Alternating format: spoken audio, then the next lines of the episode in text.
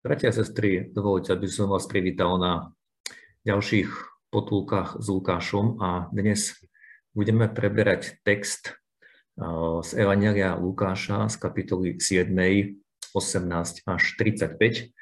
V našich prekladoch Biblie je to nazvané posolstvo Jána Krstiteľa. Takže dovolte, aby som ten text prečítal. Aj Jánovi priniesli zväzť o tom všetkom jeho učeníci. Ján si zavolal dvoch učeníkov a poslal ich k Ježišovi s dotazom. Ty si ten, čo má prísť, a či iného čakať. Keď tí mužovia prišli k nemu, povedali, Ján Krstiteľ nás poslal k tebe s dotazom. Si ty ten, čo má prísť, a či iného čakať.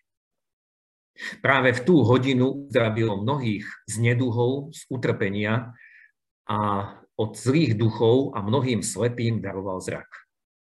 Povedal im teda Ježiš, choďte a oznámte Jánovi, čo ste videli a počuli. Slepí vidia, chromy chodia, malomocní sa čistia, hluchí čujú, mŕtvi vstávajú a chudobným sa evanelium zvestuje. A blahoslavený, kto by sa nepohoršil na mne. Uh, ide nám to posunúť. Keď poslovia Jánovi odišli, začal hovoriť zástupom o Jánovi. Čo ste vyšli vidieť na púšť? Či trstinu, ktorou vietor sem tam kolíše? Alebo čo ste vyšli vidieť? Človeka oblečeného do mekého rúcha? A tí, čo nosia nádherné rúcho a žijú rozkošne, bývajú v kráľovských domoch. Alebo čo ste vyšli vidieť? Vary proroka? Áno, hovorím vám i viac ako proroka. To je ten, o ktorom je napísané, aj ja posielam svojho posla pred tebou a ten pripraví cestu pred tebou. Hovorím vám, medzi narodenými zo žien nie je to väčšieho nad Jána, ale kto je najmenší v kráľovstve Božom, je väčší než on. A všetok ľud, ktorý ho počúval, i colníci, pokrstení Jánovým krstom, uznali spravodlivosť Božiu. Ale farizei a zákonníci, keďže sa mu nedali krstiť, zmarili úmysel, ktorý mal Boh s nimi. Komu však pripodobním ľudí tohto pokolenia a komu sú podobní? Podobní sú deťom, ktoré sedia na námestí a vykrikujú si, pískali sme vám a netancovali ste. Nariekali sme a neplakali ste. Prišiel totiž Ján Krstiteľ, ktorý ani chlieb nejde, ani víno nepije a hovoríte, posadnutý je. Prišiel syn človeka, ktorý je a pije a hovoríte, aj ja, človek, žráč a pijan vína, priateľ colníkov a hriešnikov. I ospravedlnená je múdrosť svojimi skutkami. Amen. Takže, bratia a sestry, dovolte také úvodné poznámky k textu. Túto správu Okrem Lukáša podáva ešte evangelista Matúš, a to v kapitole 11. od verša 1. po 19. Ak by sme ich chceli porovnať, tak tá Matúšova správa je obsiahlejšia. Takže na porovnanie, kto chce študovať, tak si to môže potom vyhľadať. Po druhé, čítame tu o učeníkoch Jánových. Veľmi podobne ako pán Ježiš mal učeníkov, tak e, učeníkov mali aj jasné, že farizei. A napríklad od tých učeníkov Jánových čítame, už sme čítali v 5. kapitole Lukáša, ktorý, myslím, toto hovoria farizei, že povedali mu, Jánovi učeníci sa často postia a modlia, podobne aj učeníci farizejov a tvoji jedia a pijú. Aj k tomu textu sa vrátime potom na konci. Teda uh, učeníci Jánovi chodili s Jánom, pomáhali Jánovi a potom pôsobili, aj keď bol uväznený, oni pôsobili ďalej, šírili zväzť, tú istú zväzť, ktorú šíril Ján. My vieme, že uh, dvaja, minimálne dvaja z učeníkov Jánovi sa stali potom učeníci aj pána Ježiša. Uh, takže oni boli s ním aj v kontakte počas toho jeho väzenia. Tretia poznámka, dovolím si takú chronológiu eh, pôsobenia Jana Krstiteľa. Eh, nemyslím teraz eh, na jeho narodenie, ale teda na jeho pôsobenie. Vieme, že začal pôsobiť na púšti a volal národ k pokániu. To nám hovoria v podstate všetci evangelisti, najviac evangelisti Matúš a Lukáš, Ján, Ján hovorí potom, ako, ako, sa, ako sa Ján Krstiteľ nejakým spôsobom dostal do konfrontácie so Židmi. A Marek veľmi stručne. Potom kázal pri Jordáne, krstil, krst pokánia, to hovoria najmä Matúš 3 a Lukáš 3. Medzi tým ostro kritizoval vodcov národa, Vieme, že tí vodcovia sa ho pýtali, kto si ty, povedz nám, kto si. A Jan povedal, ja nie som Mesiáš, ja som iba posol.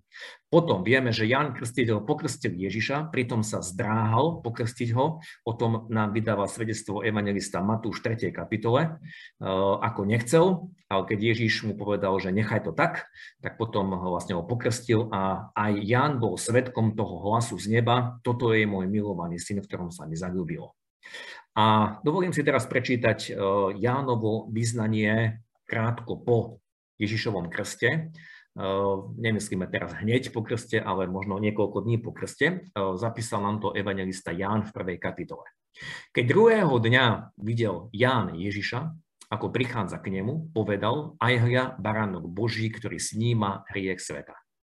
Toto je ten, o ktorom som povedal, že prichádza po mne muž, ktorý je predo mnou, pretože bol skôr ako ja. A ja som ho nepoznal, ale preto som prišiel krstia s vodou, aby bol zjavený Izraelovi. Ďalej svedčil Ján hovoriac, videl som ducha zostupovať z neba ako holubicu a spočínuť na ňom. A ja som ho nepoznal, ale ten, čo, mal, čo ma poslal krstiť vodou, mi povedal, na koho uvidíš zostúpiť ducha a spočínuť na ňom, to je ten, ktorý krstí duchom svetým. A ja som videl a svedčil, že on je syn Boží. Toto vyznanie, ktoré máme od evangelistu Jána, treba konfrontovať s tými pochybnosťami, o ktorých dneska budeme hovoriť. Preto som tu nechal počiarknutý ten verš 29, kde Ján jasne vyznáva, toto je, alebo aj hľa, baránok Boží, ktorý sníma hriech sveta. Aj ďalej, v podstate v tých všetkých slovách o tom jasne hovorí, toto je on, a najmä ten verš posledný tuto, 34. Ja som videl a svedčil, že on je syn Boží.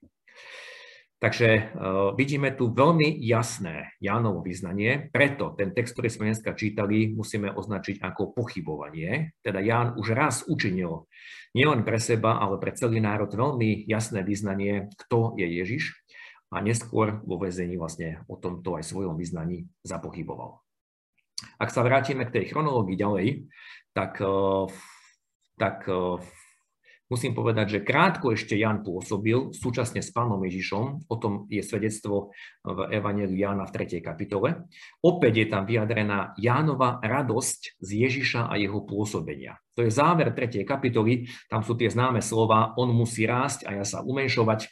Tam sú tie slova o tom, že ja som uh, priateľov ženich, Ježiš je ten ženich, ja sa z neho teším.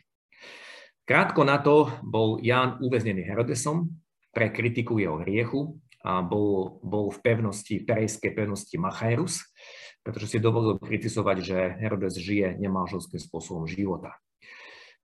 Tuto niekde počas tých mesiacov väzenia, pretože to nebol ani rok, ale bolo to niekoľko mesiacov, v podstate prichádzajú tie Jánové pochybnosti.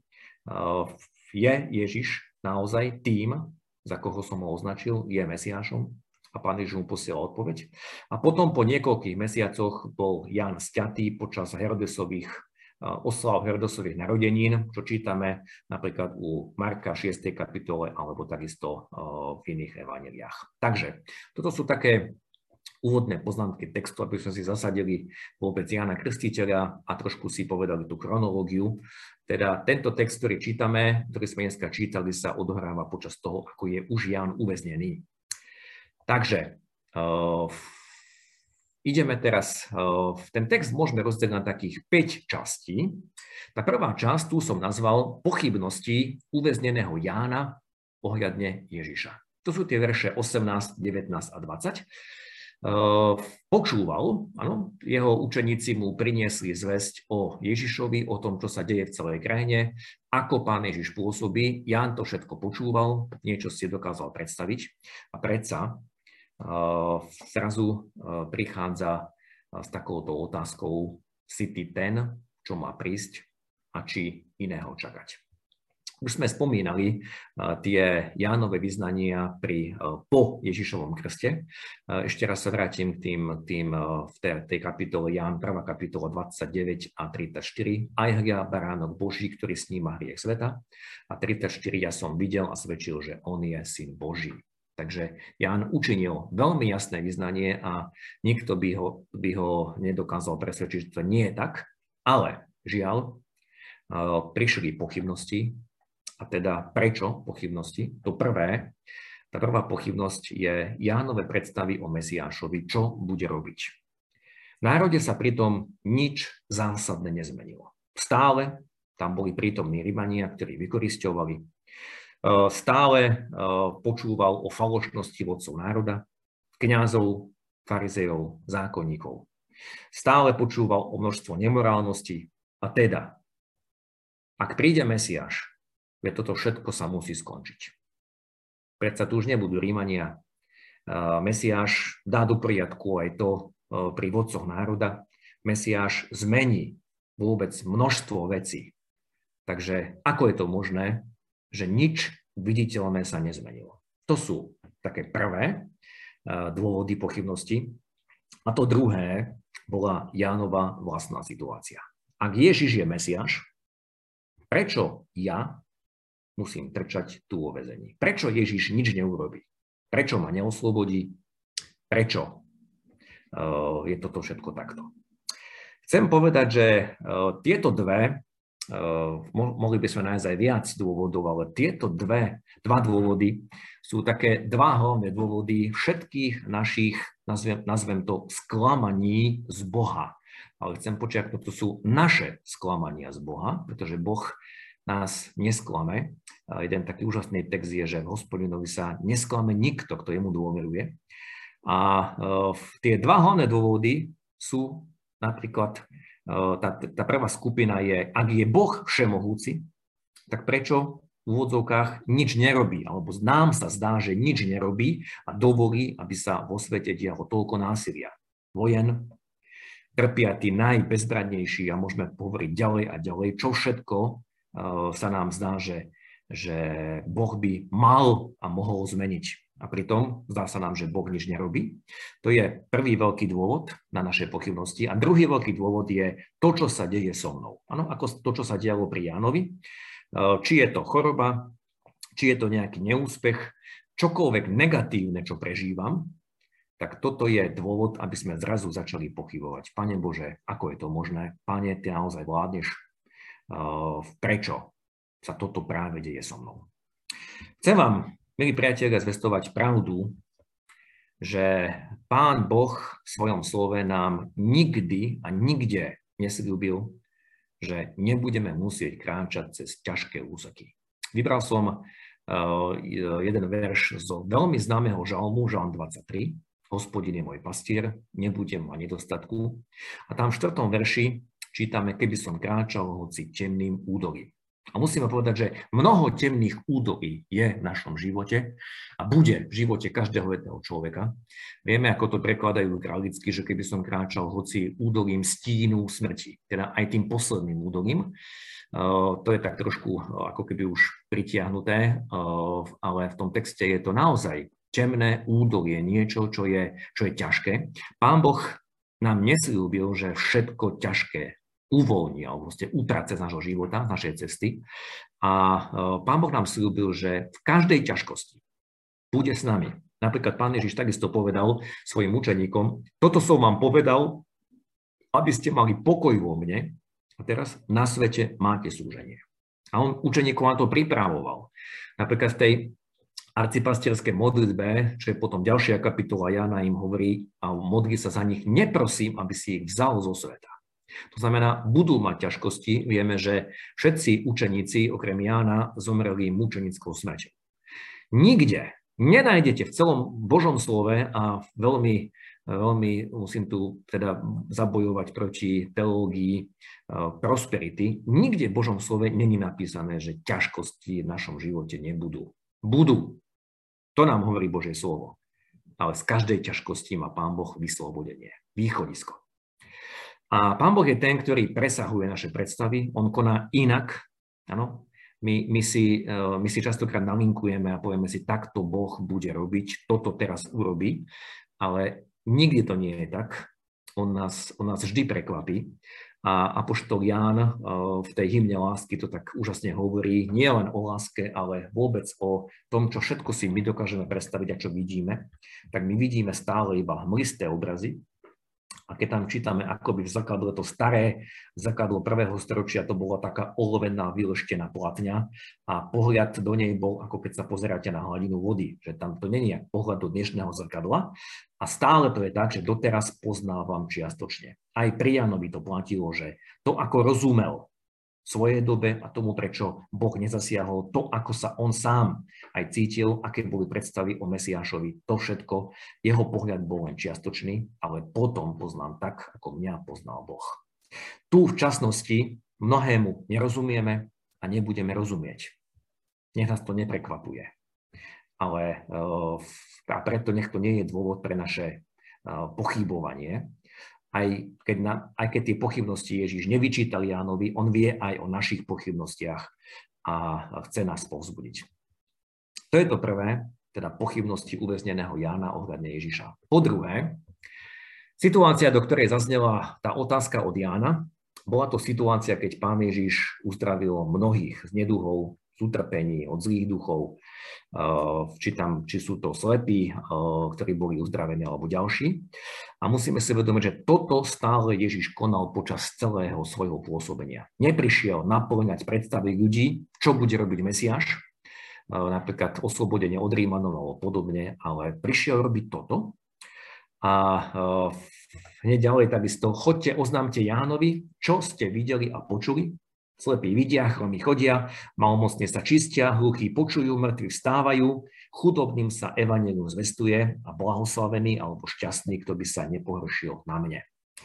Táto jeho odpoveď ako by ukazovala, že pán Ježiš v podstate nemusel nič povedať. Pozrite na moje skutky a to, čo vidíte, to povedzte. A to druhé, čo táto odpoveď chce povedať, že to, čo Ježiš konal, bolo naplnením proroctiev o Mesiášovi, napríklad aj proroctva, ktoré e, zapísal Izaiáš v kapitole 61. A tieto slova prečítal pán Ježiš ako program, ako svoj program v synagóge v Nazarete. Duch hospodina, pána, spočíva na mne, pretože ma hospodin pomazal, poslal ma biedným hlásať radosnú zväzť. To čítame aj v tých slovách. Eh, potom zaviazať rany tým, ktorí sú skúšeného srdca, vyhlásiť zajatým prepustenie na slobodu, uväzneným otvorenie žalára a tak ďalej. A potom v tej synagóge v Nazarete povedal, že toto sa naplnilo pri vás, vo vašich ušiach, v podstate ja som naplnením tohto slova a jasné, že ho vyhnali. Eh, od tohto programu sa pán Ježiš neodchýlil, tým, čím začal, tým pokračoval ďalej a nedal sa riadiť eh, predstavami ľudí. Teda problém, keď, sa, keď niekto sa v ňom sklamal, problém nebol v ňom, ale problém bol v tých predstavách jeho súčasníkov. Myslím si, že niečo podobné sa deje pri nás. Mnohí prežili to sklamanie z Boha, ale nie preto, že by ich Boh sklamal, ale preto, že oni mali svoje vlastné predstavy, čo bude Boh robiť.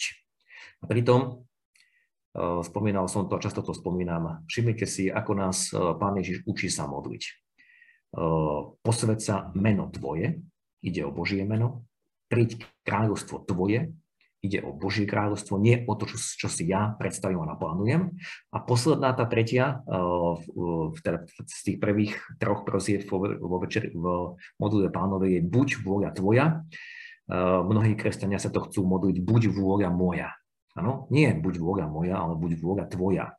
Takže odhoďme nabok tie naše predstavy, čo by Pán Boh mal robiť pri mne. Nediktujme mu, ale ja poviem, težme sa. Na každý jeden deň, Pane, čo si dnes prihotovil a ja chcem žiť v takom očakávaní a prekvapený budem, lebo viem, že to, čo si pripravil, je pre mňa to najlepšie.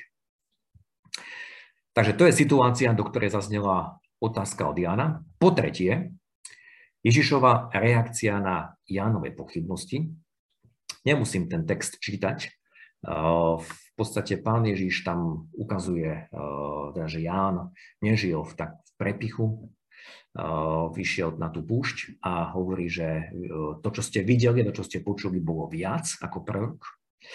A teda pripomína to, čo aj Ján odcitoval, keď sa ho pýtali, kto si ty. Máme tu Malachiaša, máme tu aj Izaiáša, posielam svojho posla pred tebou a ten ti pripraví cestu. A potom tie slova medzi narodeným zo žien, nie to väčšieho nad Jána. Čo tu chcem zdôrazniť? Uh, iný človek by tento moment pochybnosti využil alebo zneužil, aby toho daného pochybujúceho buď ponížil, alebo ukázal na jeho slabé stránky, na jeho zlyhania, aby sám seba vyzdvihol. Všimnite si, že náš pán urobil, urobil pravý opak. V tej kritickej chvíli, keď Jan sa pýta, si naozaj ten a odhalil to, že začal o tom pochybovať, v tejto kritickej chvíli dal Jánovi alebo o Jánovi to najväčšie ocenenie, aké kedy kto mohol získať. Ja chcem na základe aj tohoto povedať, takýto je náš Boh. Neprichádza, aby nás ponižoval, neprichádza, aby sa vysmieval a teraz si robil toto a zlyhal si. Neteší sa z toho, keď pochybujeme alebo keď, keď sa nejako zakýmácame, keď sa potkneme, ale prichádza preto, aby dvíhal, aby pozdvihoval, pozbudzoval. Pred niekoľkými rokmi som čítal a zapísal som si veľmi užitočnú a nádhernú myšlienku. Vo vzťahu máme vždy len dve možnosti. Buď druhého ponížime, alebo ho oceníme.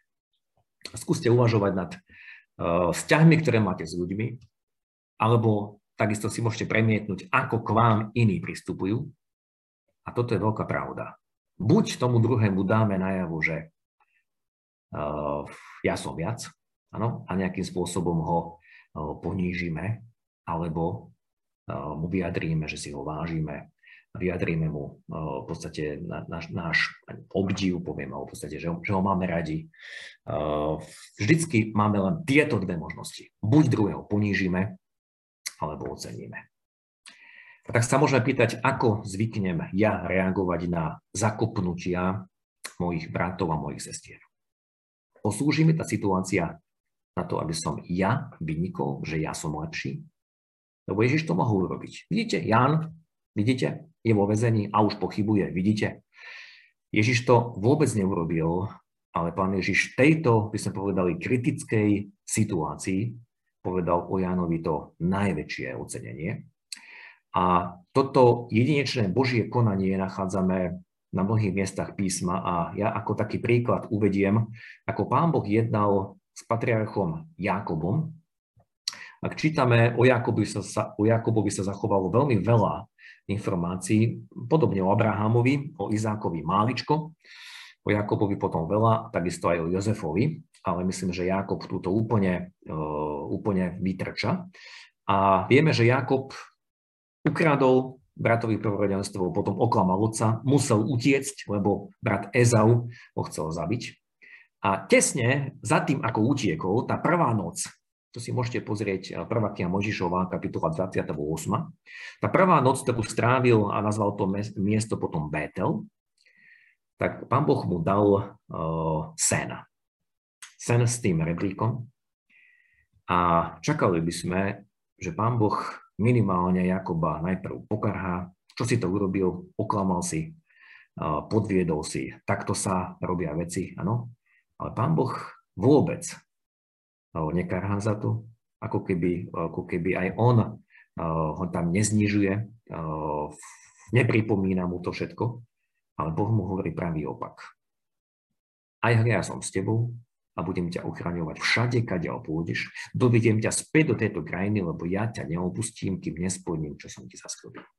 Áno, neskôr Jakob prešiel aj pokáním, to pokánie je vyjadrené v celom tom príbehu Jakobovi, ale Boh neprichádza s tým, aby nás odsúdil, aby nás ponížil. Boh prichádza a vždycky ku nám vystiera ruky. A to vidíme aj v tomto prípade eh, Jána. Pán Ježiš vyzdvihol Jána, neznížil ho. Dal mu nielen titul proroka, ale proroka, ktorý naplnil svoje poslanie. A teraz poďme k tým slovám. Medzi narodenými zo žien nie to väčšieho nad Jána. Ján bol preto najväčší, lebo patril ešte do obdobia starej zmluvy a dostalo sa mu tej výsady, že bol priamým ohlasovateľom alebo ukazovateľom na Mesiáša. Tu je rozdiel, že iní proroci tiež ohlasovali, príde Mesiáš, a Jan ohlasoval, príde, ale Jan sa líšil v tom, keď povedal, Mesiáš je už tu medzi vami. Ano? A potom jasne ukázal, toto, konkrétne toto je Mesiáš. Takže Ján preto je hodnotený ako najväčší uh, zo všetkých narodených zo žien. A keď tam čítame, že najmenší veriaci, uh, kto je najmenší v kráľovstve Božom, ten najmenší veriaci v dobe novej zmluve má uh, je väčšia než on, znamená, že má väčšie poznanie pána Ježiša než Ján, pretože Ján sám sa označil za ženiechovho priateľa, Evangeliu Matúša, Evangeliu Jána 3. kapitole, ženiechov priateľ, ktorý sa teší zo svojho postavenia. A ten najmenší v kráľovstve Božom je súčasťou cirkvy, to je nevesta, ak použijeme tento istý obraz. Takže ten najmenší je nevestou a Ján Ján v podstate patril, eh, preto, pretože bol ešte ohlasovateľom do do starej zmluve, tak je vlastne eh, je väčší ako tento Ján. Inými slovami ešte, keď to poviem, Jánovi nebolo dané to, čo vám ostatným, alebo čo nám ostatným, ktorí smiete byť súčasťou kráľovstva, ktoré priniesol Ježiš. Ján ešte nebol tohto súčasťou, Ján to iba ohlasoval. A predsa úlohu, ktorú dostal, splnil Ján vynikajúco a preto mu patrí ten titul najväčší medzi narodenými zo žien. Takže toto je reakcia na, Jánovo, na Jánové pochybnosti. Ďalšia časť, môžeme ju nazvať, kto prijal Jánovú zväzť, tak bol pripravený na Mesiáša. Toto je taká vsúka. Všetok ľud, ktorý ho počúval, myslíme Ježiša, i colníci, pokrstení Janovým krstom, uznali spravodlivosť Božiu, ale farizei a zákonníci, keďže sa mu nedali krstiť, zmarili úmysel, ktorý mal Boh s nimi. My z Evangelii vieme, ktoré vrstvy národa poslúchli zväzť Jána a dali sa pokrstiť, že to boli najviac eh, v podstate ľudia, ktorí boli považovaní, považovaní za hriešnikov, colníkov, proste tí, ktorí, od ktorých farizei radšej utekali, ani odvrátili sa, ani nepozdravili. Oni uznali spravodlivosť Božiu, to znamená pokorili sa a uznali svoj stav. Kdežto farizei boli presvedčení, že oni sú v poriadku a mysleli si, keď príde Mesiáš, tak nás ocení.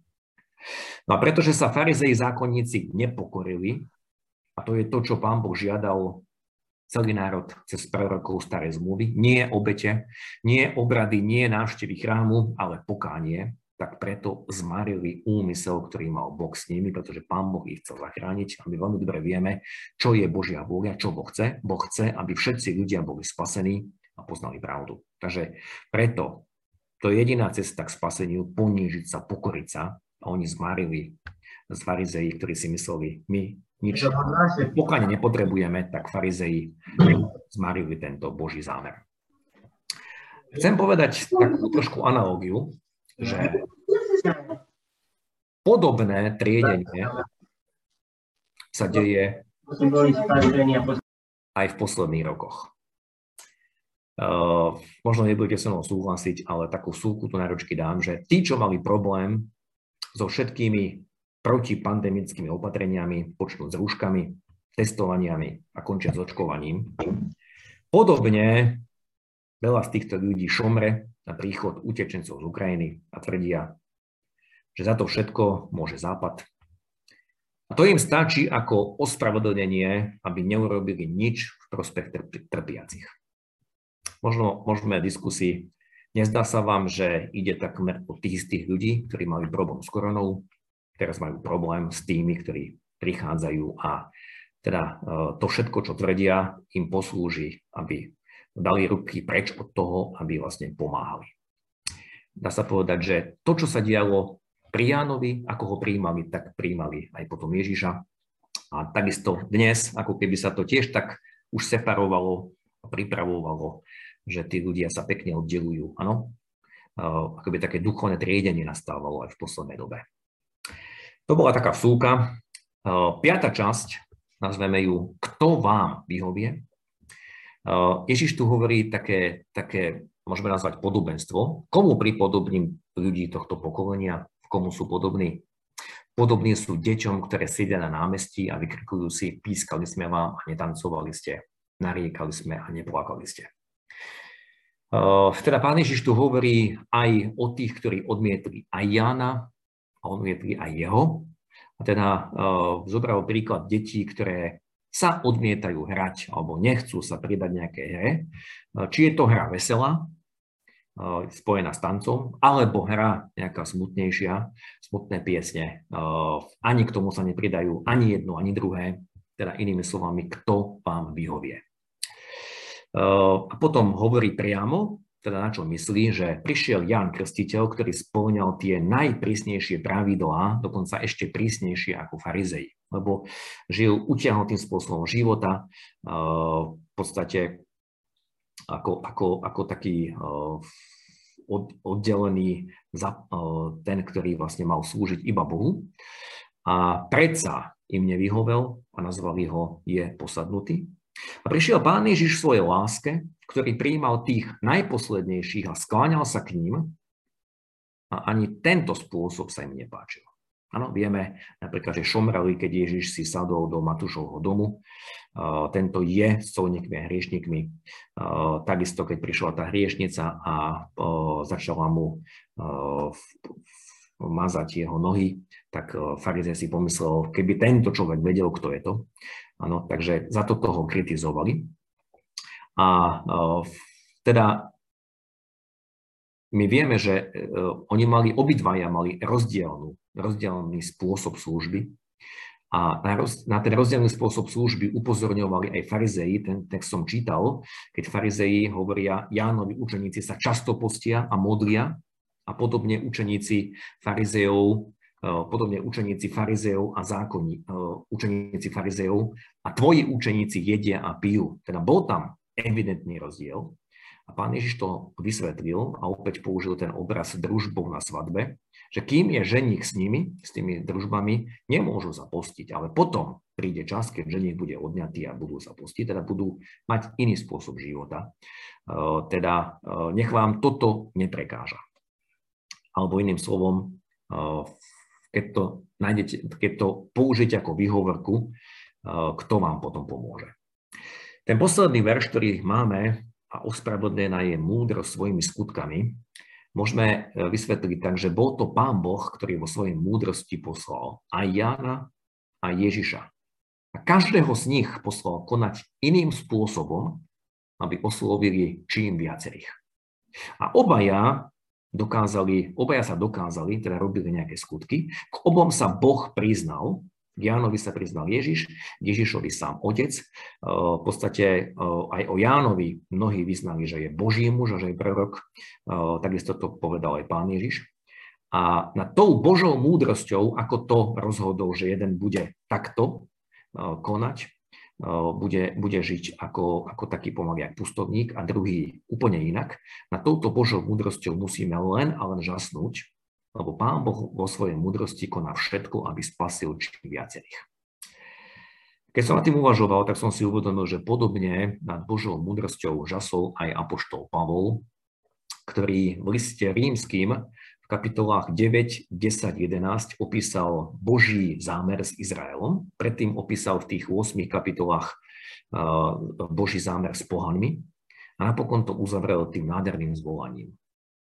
Lebo Boh zavrel všetkých do neposlušnosti, aby sa nad všetkými zmiloval. O hlbokosť bohatstva, múdrosti a známosti Božej. Aké nevyspytateľné sú jeho súdy a nepochopiteľné cesty jeho. Nedokážeme to vystihnúť, že Pán Boh koná aj tak, aj tak, To bola forma, ktorou pôsobil Ján, to bola forma, ktorou pôsobil Ježiš. Aj dneska církev sa môže vydať takou formou, jedna to, to spoločenstvo inou formou. Môžeme si to všetko ako si dať, že toto nám bude prekážať, ale dôležitý bol obsah. A v tom obsahu aj Ján, aj Ježiš boli úplne jednotní. Obaja začali tým istým pokánie činte, lebo sa približilo kráľovstvo Božie. To hlásal Ján, na to naviazal Ježiš a to kráľovstvo Božie prinášal. A kto si uh, ten spôsob, akým žil jeden alebo druhý, uh, dal ako výhovorku, tak vlastne sa nejakým spôsobom obral o spasenie. Takže kto vám vyhovie? Všeličo aj my si dokážeme dať ako, ako výhovorku, všeličo nám nepasuje. Ale celé Božie slovo nám hovorí, že Božia múdrosť nás presahuje jeho cesty sú nevyspytateľné, jeho spôsoby, jeho súdy, to môžem povedať, jeho rozhodnutia sú takisto v podstate nepochopiteľné pre nás. A hoci nad mnohým pochybujeme a podobáme sa aj tomu Jánovi, hoci niekedy sme v živote prežili niečo, urobili nejaké rozhodnutie, tak predsa Boh nás vo všetkom prevyšuje.